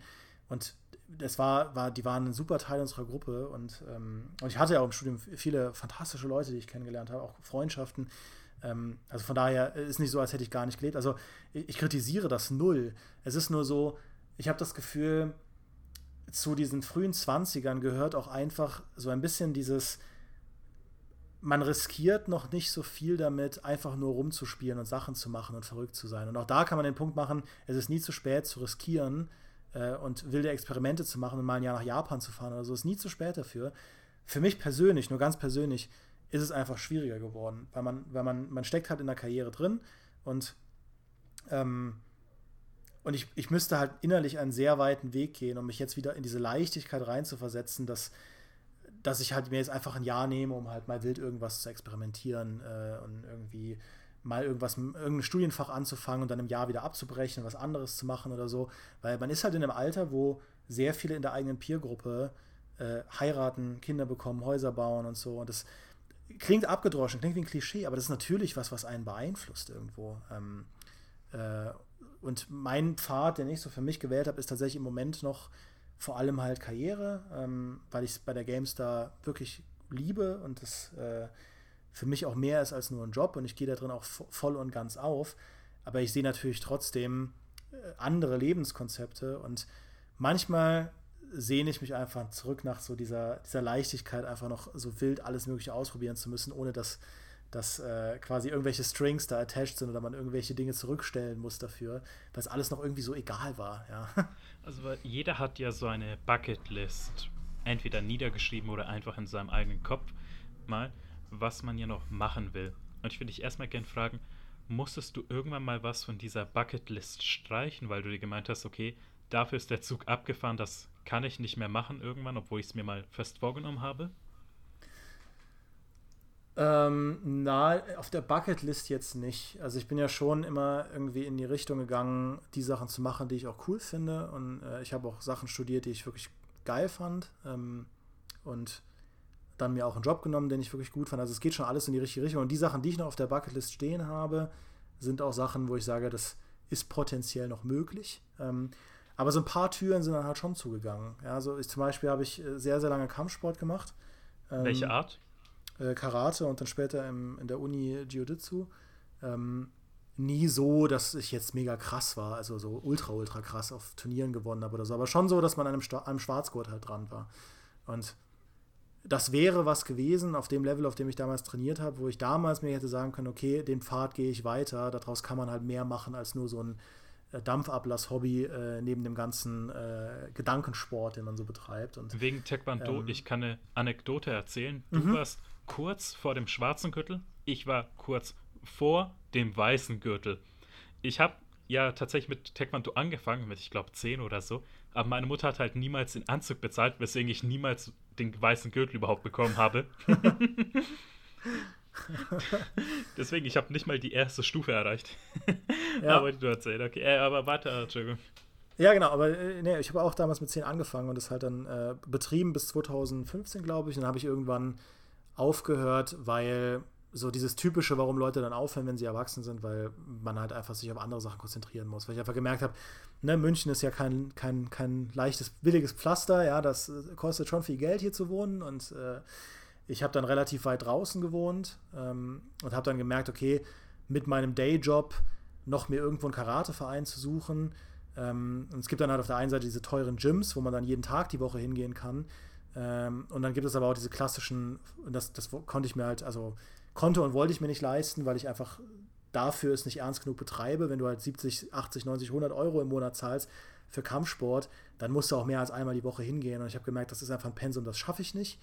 Ähm, und die günstigen Vereine, die dann 15 Euro kosten oder so, waren dann einfach alle so weit weg, dass ich mit den Öffis mir gesagt habe, okay, mein Job ist halt so unregelmäßig, ich muss so oft mal irgendwie noch irgendwas fertig bekommen oder so, dass ich nicht sagen kann, ich kann jeden Dienstag um, um 17 Uhr ähm, meine Sachen packen, durch die halbe Stadt fahren, dann in den Verein gehen und dann danach nach Hause fahren und drehe nicht irgendwie durch. Deswegen habe ich dann gesagt, okay, ich lasse Karate jetzt erstmal sein und das ist halt jetzt fünf, fünf sechs Jahre her und ich könnte es zwar natürlich wieder anfangen, das Tolle, Tolle an Karate und Kampfsport ist ja auch, dass man zu jedem Alterszeitpunkt anfangen kann. Ähm, aber so diese, diese jugendliche Karriere, die da vielleicht noch drin gewesen wäre, da denke ich mir so, ja, ich glaube, da hat man seinen Zenit einfach überschritten. Ja, also man kann natürlich mit 31 und 32 und auch 40 und so, kann man noch krass werden in einem Sport. Aber ich sehe halt, was einige von den Leuten machen, die halt dran geblieben sind, äh, von meinen damaligen Kollegen. Und Junge, Junge, man, manchmal denke ich mir schon so, boah, das, Wäre schon geil, wenn man da noch dran geblieben wäre, ja. Vor allem, dass du sagst, 31, 32, äh, der MA-Fighter Khabib hat ja jetzt mit 32 seine Karriere beendet, wo man sich vielleicht denkt, ab 30 ist vielleicht die Karriere doch schon vorbei. Ja. Nein. Ja, Conor McGregor ist ja auch, glaube ich, 89er Jahrgang. Ähm, aber, ja. aber dann, weil wir so langsam gegen Ende gehen, will ich dir noch diese eine Frage stellen. Gibt es aber etwas, was du mit dem Alter mehr wertzuschätzen gelernt hast, wo du halt vor, ich sag mal, 10, 15 Jahren dir noch das gar nicht vorstellen hättest können, dass Teil deines Lebens ist? Ähm, es ist eher so eine, so eine persönliche oder eine emotionale Sache. Was ich am, am Älterwerden halt super finde, ist, dass man bestimmte Dinge gelassener sieht. Äh, das ist echt, also ich bin immer noch vergleichsweise äh, ähm, jemand, der sich selbst sehr viel Stress macht, äh, aber lange nicht mehr bei denselben Sachen, die mich noch vor zehn Jahren gestresst haben. Also auch im Studium. Ich, der Grund, warum ich ja im Studium immer so Vollgas gegeben habe, war, weil ich halt mega die Panik hatte, dass, dass man sonst nichts erreicht und sonst nichts wird und so. Und ich finde, je älter man und meine Mutter sagt mir das auch wiederum immer für, aus meiner, aus ihrer Sicht bin ich halt gerade noch in einer mega gestressten Phase, ja, mit 30 und so, so verschiebt sich das halt immer, aber man blickt einfach auf bestimmte Dinge schon gelassener, ja, und sieht dann bestimmte Niederlagen nicht mehr als so grave und man hat ja auch gewisse Erfahrungen gemacht und man versteht auch ein bisschen besser, worauf es einem ankommt. Ja, ähm, äh, ja und das, das ist sowas, was ich, was ich genieße am, äh, am 31 sein. Auch das ist lustigerweise was, was sich auch spiegelt mit der Berufserfahrung, weil natürlich als Trainee in der Gaming-Branche ähm, als junger Mensch, da, äh, da ist alles noch so, boah, krass und wow, wow und alles, es, es, schwankt halt sehr in beide Richtungen. Alles ist so super exciting, aber alles ist auch super bedrohlich. ähm, und wenn man dann, wenn man dann alles schon mal einmal gemacht hat, dann, dann kann man sich immer noch, da kann man sich mehr aussuchen, auf was man sich freuen will. Und man lässt sich nicht mehr so leicht fertig machen von den Dingen, ähm, die vielleicht nervig sind. Das, das finde ich cool am, am Älterwerden. Und, äh, und was ich aber auch merke, was mir auch Sorgen macht, ist, dass man bestimmte ich, ich, ich freue mich jetzt zum Beispiel, wenn ich mir einen neuen Schreibtisch kaufe, ja, und beschäftige mich dann damit bei Ikea, was so die besten Schreibtischlösungen für meine, klar im Homeoffice jetzt ist sowieso, aber generell auch, was die besten Schreibtischlösungen sein könnten. Oder heute, heute habe ich eine neue Toilette bekommen, ja, weil ewig, der, ewig der Spülkasten kaputt war. Und dann habe ich da angerufen und jetzt haben sie mir äh, die Toilette ausgetauscht. Hättest du das nicht mit dem Spülkasten gesagt, hättest jetzt ein Narrativ gebildet, wo sich ein paar Leute gedacht hätten, wie zur Hölle hat das geschafft, dass er sein Klo kaputt gemacht hat. Ja, also das äh, ne, kalkhaltiges Wasser, das ist ja so nach x Jahren, ich bin im Altbau, äh, war halt das alles irgendwie ähm, schlecht, ja, äh, und hat nicht mehr gut funktioniert. Und wenn du dann, wenn du die Klospülung betätigt hast, ist die Waschmaschine ausgefallen und äh, die Spülbecken im, äh, in der Küche, ja, also crazy. Und da haben die mir heute ein neues Klo gebracht. Und er hat da dieses Klo wirklich reingetragen, wie so, wie so ein Baby. Und ich dachte mir so, boah, ich freue mich heute den ganzen Tag, weil ich eine neue Toilette habe. Und ich finde, daran merkt man einfach, dass man über 30 ist, weil bestimmte Dinge total aus dem Häuschen bringen, ja. Ähm, die einen vielleicht vor zehn Jahren echt nicht die Bohne interessiert hätten. Wie, welche Art, welche Art Schreibtisch ich habe, war mir im Studium so pup egal, ja. Ähm, aber ja, wenn man das alles dann auch selbst investieren muss und selbst bezahlen muss und dann auch irgendwie merkt, wie, wie, wie viel besser es doch für den Rücken ist, wenn man einen guten Stuhl hat und so, ähm, ist das schon, ist das schon ganz cool, ja. Und dann so in den Anfang 20ern ist mehr so, äh, I don't give a fuck, wie meine Rückenhaltung ist. Irgendwie da kann man irgendwie so mit den Füßen auf dem Bett und Rücken auf dem Boden schlafen. Und dann ja, man hält sich halt für unbesiegbar. Man ist es ja auch irgendwo ein Stück weit noch. Ähm, ich bin ja jetzt auch noch nicht an dem Punkt, wo irgendwie man körperliche Beschwerden hat oder so. Ähm, zum Glück. Äh, aber, aber klar, äh, man freut sich. Ich habe zum Beispiel zum Geburtstag eine Lampe bekommen von meinem besten Freund. Da habe ich mich total gefreut, weil ich, ich, ich baue immer so, ich mache so Modellbau und so Sachen und das ist abends sehr schwierig mit dem Licht. Und jetzt oh, welche, ich Lampe welche Modelle so? Ich äh, baue, äh, äh, ich baue Gundams. Das sind so japanische Kampfroboter. Die sind äh, richtig geil. Äh, ja, ich weiß, ja, Mann. Weil ich wollte mir schon immer mal eins der Videospiele holen von Gundam, aber es gibt irgendwie zu viele, wo ich halt nicht weiß, welches ich anfangen sollte, halt für die PS4 oder Switch oder so, mhm. weil halt da der Einstieg irgendwie so schwer ist. Also ja, ja.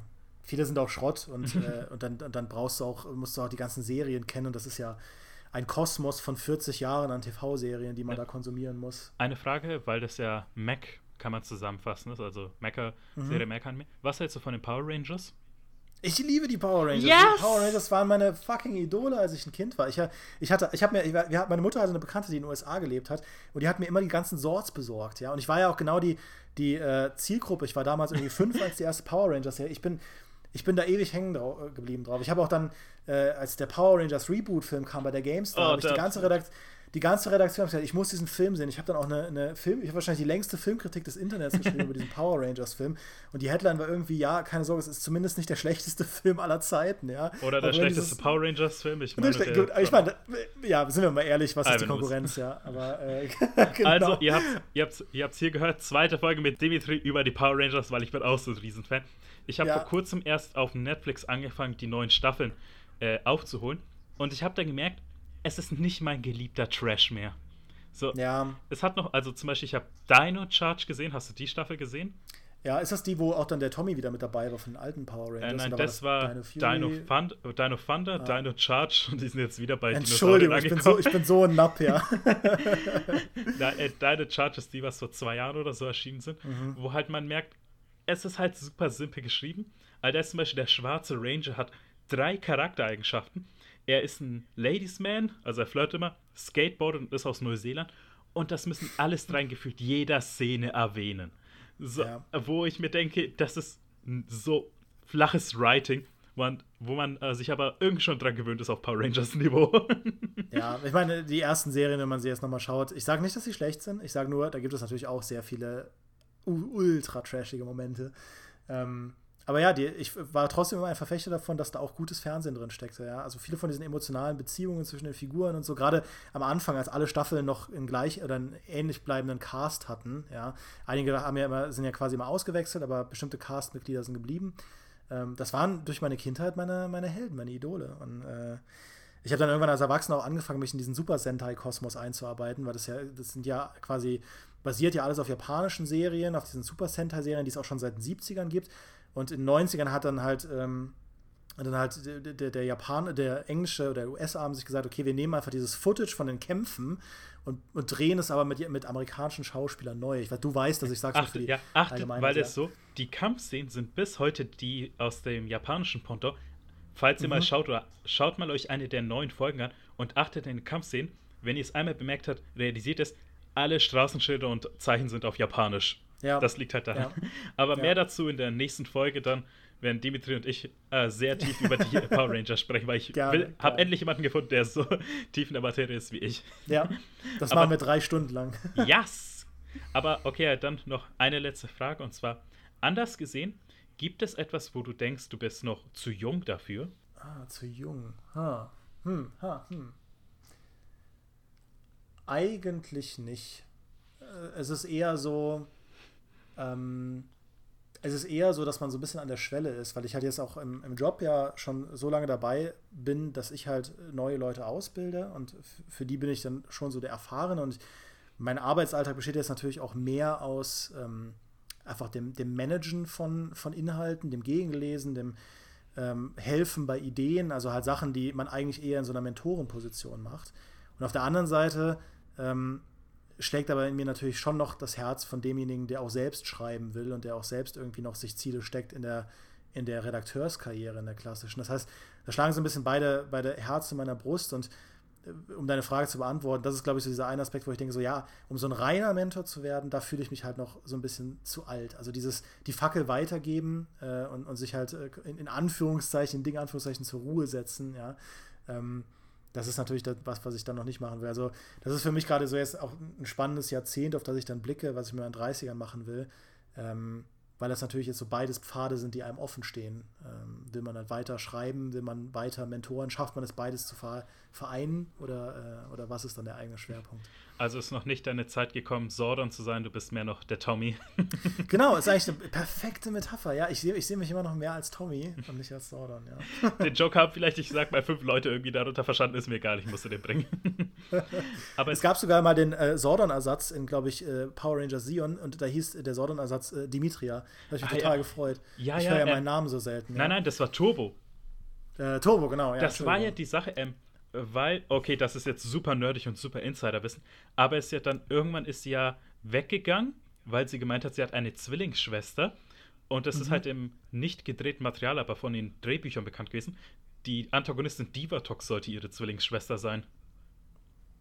Ja, Divatox, die ja auch äh, in einem Turbo-Film, der auch fantastisch ist, wie alle Power Rangers-Filme, äh, als Schurkin dann ihren ersten Auftritt hat. Ich weiß ja. noch, die beste Beschreibung für den ersten Power Rangers-Film war, also diese Stelle am Anfang, wo sie aus dem Flugzeug springen, war, diese Szene schreit, wir haben endlich mal Budget. Ja, ja, und es war so 90er, ja, mit den Inline-Skates und allem. Oh ja. Es ist halt so, also, ja diese Anzüge vor allem, weil das waren ja nicht die Spandex-Anzüge, sondern das war irgendwie dann wirklich, wo man so Rillen irgendwie hatte und so Platten und alles Mögliche, das irgendwie so befremdlich damals noch aussah. Ja, es gab übrigens, es gibt jetzt übrigens, äh, habe ich bei YouTube letztens gesehen, ein Making-of von diesem alten ersten Film, oh. wo auch die, Kommentar die Kommentare sich gesagt haben, warum taucht das plötzlich bei mir auf? Aber die ist ganz neu und die ist richtig, richtig cool. Äh, normalerweise schaue ich gar nicht so gerne so Making-of-Sachen. Ähm, weil, weil ich immer die Angst habe, dass es so den Film für mich entzaubert. Aber der Film ist ja auch so schlecht, da gibt es eigentlich nichts, was man entzaubern kann. Äh, man liebt ihn ja trotzdem. Und äh, da mal in die, die, Hintergründe zu blicken, wie das auch war mit diesen neuen Anzügen und so und wie die sich gefühlt haben, das ist toll. Also kann ich nur empfehlen. Äh, mal eingeben, Power Rangers Movie Documentary. Das will ich mir auf jeden Fall noch ansehen. Aber es gibt eine Sache, für die man niemals zu alt ist, finde ich. Oder man wächst da niemals raus. Und zwar Hausaufgaben. Dimitri, wir haben hier bei Still Thinking About eine Tradition. Und zwar am Ende jeder Folge gibt der Gast den ZuhörerInnen eine Hausaufgabe in Form eines Spiels oder anderem Medium auf, zu der dann ich auch na natürlich einen Nachtrag verfassen werde. Und ich würde dich fragen, was ist deine Hausaufgabe für unsere ZuhörerInnen? Wir müssen eigentlich den Leuten sagen, dass sie, dass sie ein Open-World-Spiel spielen sollen, mhm. richtig? Das wäre das wär eigentlich nur konsequent nach der heutigen Folge. Okay, dann hast du so okay, dann, du kannst jetzt einen bestimmten Bereich vorgeben oder sogar ein mhm. bestimmtes Spiel, was sie spielen sollen, oder sollen wir einfach sagen, ein Open World an sich Spiel? Mm. Ich glaube, wir sollten, wir sollten ein Open World Spiel nehmen, das man irgendwie auch in einem realistischen Rahmen durchspielen kann. wie wäre es mit. Hier, wir haben doch, wir haben doch Assassin's Creed Origins, ja, die Wüste mhm. angesprochen. Mhm. Wie wäre es dann damit? Okay, dann die Hausaufgabe wird sein: Assassin's Creed Origins. Ja. Bist du damit einverstanden? Ja, finde ich gut. okay, bevor wir jetzt dann gleich die Folge beenden werden, Dimitri, du hast die letzten Worte. Was willst du noch dir von der Seele reden?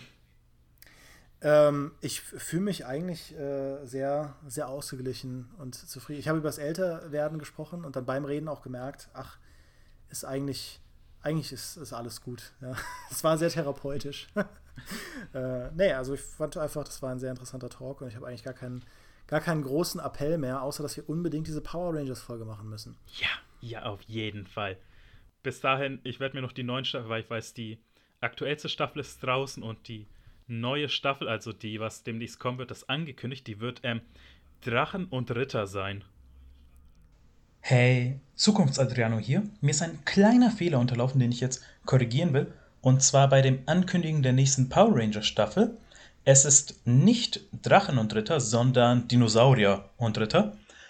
Es heißt Dino Fury die nächste Staffel und Dimitri hat gemeint, Drachen sind ja irgendwie an Dinosaurier schon dran, aber meine journalistische Moral hat mir einfach gebietet, dass ich das nicht so lasse und wollte es noch ausbessern. Deswegen, kleiner Fehler von mir, ich entschuldige mich, es sind Dinosaurier in der nächsten Staffel. Schon wieder. Wahnsinn, das, das, das kann nur gut werden, ja. Ich habe die Sorts gesehen, die sehen geil aus. Die sehen so geil aus. Ja, ich bin da noch ein Kind einfach, aber die Sorts interessieren mich am ja, meisten. Es wäre mal wieder Zeit für ich, auch ein gutes Power Rangers-Spiel. Das ist ja auch ein Drama. Es gibt dann nicht so viel gute. Ja, ja das Beat'em Up irgendwie. Man hat halt so die Möglichkeit, so ein bisschen Persona-mäßig das zu machen. Mhm. So Social, Social Link-mäßig äh, zwischen den Kämpfen und dann irgendwie kommt so Alpha, wir müssen jetzt mal schnell zum Kampf. Ja. ja. Okay, aber deswegen freut euch auf die Power Rangers Folge, die kommen wird mit irgendwas zwischen 30 Minuten und 7 ja. Stunden, wo wir uns über alles Mögliche unterhalten werden. Aber bis dahin sage ich euch nur noch vielen Dank, Dimitri, dass du heute dabei warst. Ich danke. Und, und ich hoffe, ihr hattet viel Spaß beim Hören. Mit diesen Worten, goodbye and good night.